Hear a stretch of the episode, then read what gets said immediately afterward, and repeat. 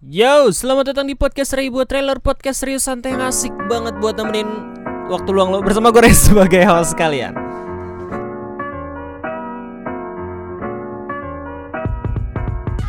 Ya halo sobat mager, halo sobat gabut. Ah akhirnya Ray buat podcast comeback dan kembali lagi menemani kalian setiap tiga hari sekali ya. Mudah-mudahan dengan gue ngobrol bersama kalian semua uh, Keseharian kalian akan lebih berwarna dan ya kalian bisa ngobrol sama teman-teman kalian dengan banyak materi yang udah kita obrolin sebelumnya di Ray buat podcast ini. Dan pada kesempatan kali ini gue bakal ngobrolin tentang sebuah fenomena yang emang lagi happening baru-baru ini di Youtube. Kita bakal ngobrolin tentang fenomena YouTuber trending versus YouTuber branding. Ya fenomena ini tuh sebenarnya udah lama banget ya dan emang udah ada gitu dari dulu. Cuman ya gue pengen ngebahas ini karena emang gue butuh konten dan yang kedua adalah gue udah mulai rada-rada sedikit risih sama uh, ekosistem YouTube yang sekarang dan juga YouTube-nya sendiri. Makanya mungkin gue akan lebih aman untuk bisa ngobrol itu semua lewat podcast ataupun lewat Spotify dan ngobrol sama kalian semua di sini gitu. Tapi sebelum kita ngobrol lebih lanjut lagi, sudah pasti dong gue nanyain kabar ke kalian semua. Jadi apa kabar? Semoga kalian baik-baik saja. Tahun 2020 minggu ketiga itu banyak banget diawali dengan drama fenomena yang terjadi dari influencer-influencer favorit kita ataupun uh, influencer pembodohan kita gitu. Tapi yang jelas adalah semoga ini akan tetap menjadi tahun yang bisa membuat kita sukses ke depannya, bisa membuat kita berkembang. Jadi jangan hiraukan pembodohan-pembodohan yang terjadi di sekitar kalian ya. Cukup untuk kita bicarakan aja dan cukup kita tahu jangan dikepoin apalagi lu nyari-nyari tahu gitu ke apa namanya ke status-status yang lamanya dan segala macam. Jangan ya oke? Jangan jadi orang yang kepo tapi goblok.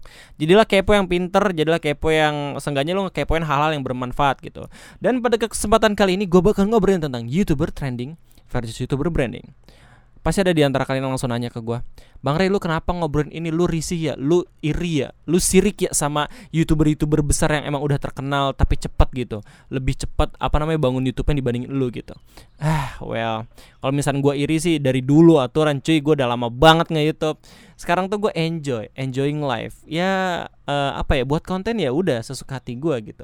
Konten itu dibuat dengan cinta. Gak bisa dipaksakan dan gak bisa eh, semena-mena lu apa ya lu treat sebagai sebuah pekerjaan tetap. Nggak bisa cuy. Kalau misalkan video lu itu nggak ada cintanya nggak ada kasih sayangnya. Video itu hampa sih sama seperti masakan masakan di anime anime gitu. Soalnya masakan di anime itu pasti bagus-bagus banget enak banget buat dipandang gitu. Apalagi kalau misalnya ngelihat toko anime makan tuh uh, Terus Sanji langsung ngomong waktu masak ini masakan gue itu terbuat dari cinta jadi ya apa pun yang dibuat karena sebuah cinta ataupun kasih sayang siapa pun yang menikmatinya akan merasakan kasih sayang tersebut. Anjir. Ray buat trailer 2020 semakin bijak. Anjas. Oke kita mulai dengan kenapa gue pengen banget ngebahas tentang youtuber trending versus youtuber branding. Ada dua hal. Yang pertama itu karena gue udah muak sama ekosistem juga kondisi YouTube yang sekarang. Gue semakin khawatir dengan apa yang akan terjadi ke depannya sama YouTube karena memang pada dasarnya gue kerja di sini.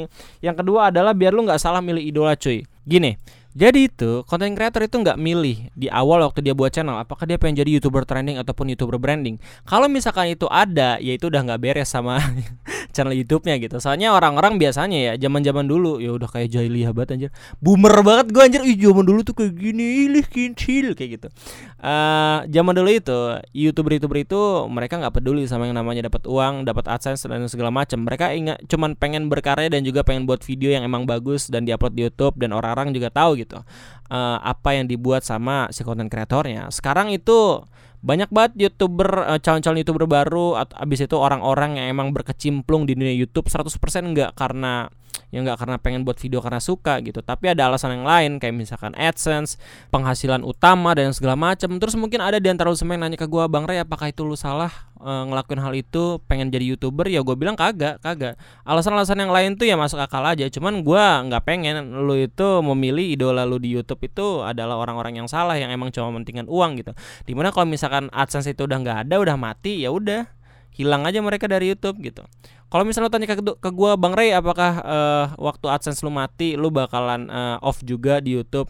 Gue bakal bilang uh, 50 50-50 sih. Cuman bakal lebih 80-30 untuk gue tetap stay di YouTube.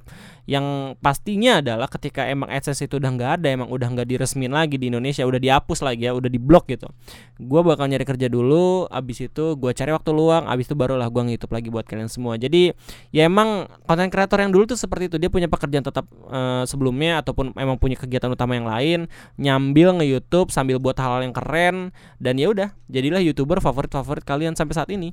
Yang memang mereka itu nge-youtube sekaligus mensosialisasikan YouTube itu seperti apa di Indonesia beda dengan sekarang di mana youtuber-youtuber yang sekarang itu mereka memeras apa yang emang dipunya YouTube untuk bisa dihasilkan dan juga dirasakan dinikmati sama pribadinya sendiri itu yang salah dari program AdSense itu. Banyak banget orang yang udah ngomongin tentang keburukan AdSense di luar negeri. Salah satunya juga kita bisa tahu ada videonya Vengeance di WTF Indonesia yang terakhir dan dia tuh ngomong dia dia nggak tahu ke kita kalau misalkan program AdSense ini emang benar-benar ngerusak kreativitas YouTube gitu. Nggak cuman orang-orang yang emang berbeda visi dan juga alasan untuk nge-YouTube tapi juga ada berbagai macam media, perusahaan dan juga organisasi-organisasi uh, yang lain buat uh, channel YouTube sendiri untuk membuat uh, sebuah video yang emang memiliki alasan yang berbeda gitu. Dan memang karena adanya AdSense itu ya mereka juga pasti lebih tertarik karena emang bakal dapat uh, tambahan pendapatan dan segala macam. Itulah yang akan merusak ekosistem YouTube hingga saat ini gitu. Waktu kemarin, waktu ada fenomena T-series versus PewDiePie, kenapa kreator-kreator itu banyak banget yang ngedukung PewDiePie? Karena pada dasarnya PewDiePie ini adalah representasi wakil dari para konten kreator yang emang kerjanya itu single fighter, yang emang bukan dibantu sama media abis itu atau atau enggak perusahaan sponsor besar dan lain segala macam untuk bisa tetap survive gitu di YouTube. PewDiePie orangnya rebel. Setiap kali ada peraturan-peraturan baru yang emang menyusahkan YouTube uh, apa namanya kreator-kreator YouTube-nya sendiri, dia bakal bilang uh, dan buat video tentang kenapa peraturan itu jelek gitu, kenapa peraturan itu harus ada di YouTube gitu. Padahal ini justru yang merusak uh, orang-orang untuk tidak uh, ngelakuin ataupun ngupload ngupload video lagi ke YouTube gitu. YouTube ini makin hari makin ke sini makin uh, lupa sama kreator-kreatornya. Di mana karena mungkin mereka itu emang udah punya klien-klien besar kayak perusahaan-perusahaan TV ataupun media yang emang udah buat channel sendiri habis itu ngupload setiap uh, sehari lima kali gitu ngebuat uh, gue rasanya ya gue ngerasanya itu ngebuat YouTube itu semakin menjauh dari kreatornya sendiri. Apalagi dengan peraturan dan segala macam yang mereka itu emang udah nggak terlalu peduli gitu. Kalau misalnya emang lo uh, buat sesuatu yang melanggar meskipun waktu lo ngebuat sesuatu yang melanggar itu ada tujuan yang baiknya lo tetap bakalan kena uh, hukuman gitu. Bahkan ada videonya Casey Neistat, Casey Neistat yang emang dia itu buat video tentang uh, charity gitu penggalangan dana ataupun dokumen dokumentari apa gitu tiba-tiba di di copyright nggak di di take down gitu sama YouTube. Gua nggak tahu lah. Yang jelas adalah ya video itu nggak bisa uh, berjalan dengan baik di YouTube gitu. Itu yang ngebuat orang-orang pada marah ini kenapa video kayak gini meskipun ada unsur-unsur yang emang melanggarnya, cuman seenggaknya kan ini kan alasannya baik gitu orang jadi semakin males gitu buat nge-youtube. Jadi ini podcast juga gue dedikasikan sih buat YouTube. Kalau misalnya ada orang YouTube yang mendengar ini Gue harap kalian tahu kalau misalnya apa yang dibuat uh, Apa peraturan yang dibuat, apa kebijakan yang dibuat itu sungguh berpengaruh sama uh, YouTube ke depannya gitu. Jadi yang justru yang lebih mencintai YouTube sendiri itu bukan perusahaan besar Tapi bahkan kreator sendiri gitu. Tapi di sisi yang lain kreator sendiri kayak ngerasa dizolimi sama YouTube. Jadi gue harap ke depan itu YouTube malah makin uh, aware gitu sama masalah ini terutama uh, kreator-kreator individu kayak ya lu tau lah siapa kreator individu lah. Lu biasanya nonton video-video master chef misalkan yang kemarin gue buat habis itu uh, misalkan ini talk show dan segala macam itu mereka perusahaan besar konten uh, kreator kayak uh, Jovilda Lopez, Skin Indonesian 24, TNM, habis itu Ngepet Subs, Neko Turnal dan segala macam uh, kreator-kreator yang emang single fighter secara individu itu memperkenalkan dirinya di YouTube itu justru yang harus dilestarikan sekarang. Karena makin ke sini bakalan makin banyak channel-channel yang emang punya tim sendiri, bahkan ada apa ya? Uh, perusahaan copyright gitu emang dia tuh udah ngebuat uh, YouTube-nya sendiri. Gue pernah uh, nge-tweet ini, gue pernah nge-install story ini uh, waktu gue lagi kesel-keselnya di copyright sama uh, perusahaan tersebut namanya Collab A atau Collab Asia yang dia itu nge-copyright video gue cuman 3 detik kalau nggak salah. Itu video gue ngeliatin uh, ibu-ibu makan sabun.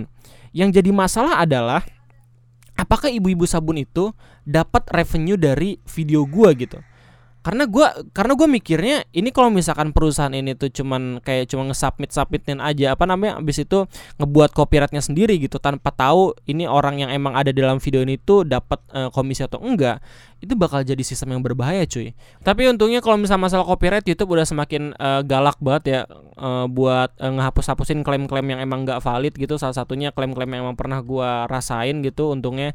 Cuman ya aduh karena memang ada dolar kuning juga dan ada review dan harus direview sekarang buat uh, jadi dolar hijau itu ngebuat gue makin susah buat uh, dapat uh, pendapatan ya di YouTube. Doain aja semoga semua video gue itu lulus review ya. Soalnya aduh kalau misalnya dolar kuning tuh capek udah capek buatnya terus gue upload dolar kuning ah makin lemes gue nih gue kayak lu kerja cuman lu nggak dihargai sama atasan lu gitu. Oke kita udah melenceng jauh soal youtuber trending dan youtuber branding. Tadi udah gua kasih tahu alasannya ada dua. Yang pertama ada biar lu nggak salah milih idola Dan yang kedua adalah biar uh, Apa namanya Biar youtube itu semakin baik ekosistemnya dan segala macem. Jadi apa itu youtuber trending dan youtuber branding? Gue pengen ngingetin lagi. YouTuber favorit lo itu nggak menentukan di awal apakah dia pengen jadi YouTuber trending ataupun YouTuber branding kecuali kalau misalnya dia emang udah bener-bener tahu sistem YouTube kayak gimana dan dia memutuskan untuk ya udahlah gue uh, buat konten konten-konten yang emang trending aja lah gitu. Ini youtuber trending dan youtuber branding ini bisa dipisahkan menurut gue dan lu semua pasti udah pada tahu siapa youtuber trending dan siapa itu youtuber branding. Tapi buat lu semua yang mungkin nggak tahu gue bakal jelasin dulu definisi dari youtuber trending dan juga youtuber branding. Youtuber trending adalah youtuber entah itu konten kreator ataupun reuploader yang emang dia buat video mengikuti trending-trending yang ada dari waktu ke waktu. Kayak misalkan ada trending ini dia ikutan video ini misalkan. Ada trending ini dia buat parodinya ini gitu. Terus aja terus aja. Cara ini biasanya digunain sama beberapa uh, YouTuber-YouTuber uh, musik cover Abis itu game, pokoknya semua genre YouTube juga sebenarnya bisa ngelakuin hal ini gitu. Kayak ada uh, game baru yang emang lagi bener-bener booming banget. Orang-orang tuh biasanya pada ngikutin gitu, kayak yang trending tuh diikutin, diikutin terus. Itu sebenarnya nggak bisa dikategorikan sebagai youtuber trending.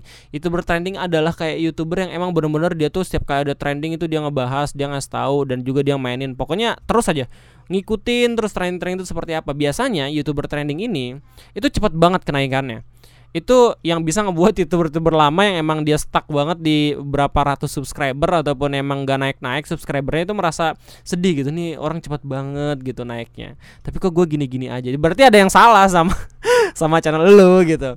Apakah cara ini salah dilakukan oleh youtuber-youtuber baru ataupun youtuber yang emang udah lama uh, ngikutin trending? Gue bisa bilang tidak, karena setiap orang bisa melakukan uh, hal ini dan apalagi ini sering dilakukan uh, bagi youtuber youtuber youtuber ataupun channel-channel yang udah pengen mati gitu.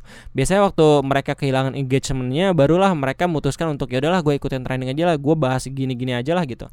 Tapi ke depannya itu bakal ngaruh ke channelnya kayak kalau misalkan si pembuat channelnya itu buat hal yang emang udah nggak trending lagi orang-orang pasti pada nggak tertarik ataupun nggak minat gitu sama konten buatannya gitu.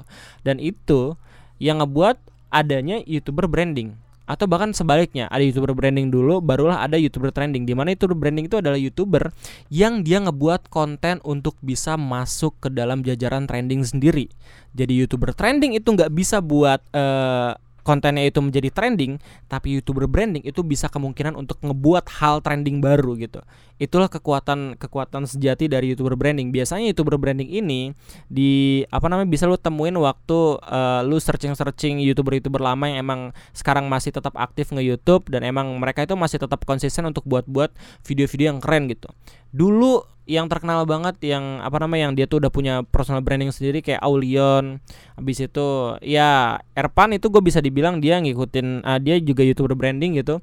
Meskipun emang sekarang juga dia juga udah mulai rada bahas uh, hal trending. Cuman yang jelas adalah uh, mau itu youtuber trending mau itu youtuber branding itu nggak ada masalah. Ketika emang lu tahu batasan-batasan kapan gue harus jadi youtuber trending ataupun youtuber branding Terus apa ngaruhnya bang ke audiens? Ya ngaruh banget gitu. Kalau misal uh, semakin lama uh, youtuber trending makin banyak, ya YouTube nggak akan menjadi platform yang original lagi gitu. Yang cuman isinya orang-orang ataupun kreator-kreator uh, yang cuman ngebahas tentang suatu hal doang gitu, suatu hal yang trending gitu. Cuman kayak gitu doang. Nggak buat suatu hal yang baru, nggak nggak buat sebuah keunikan yang baru gitu dibandingin youtuber branding.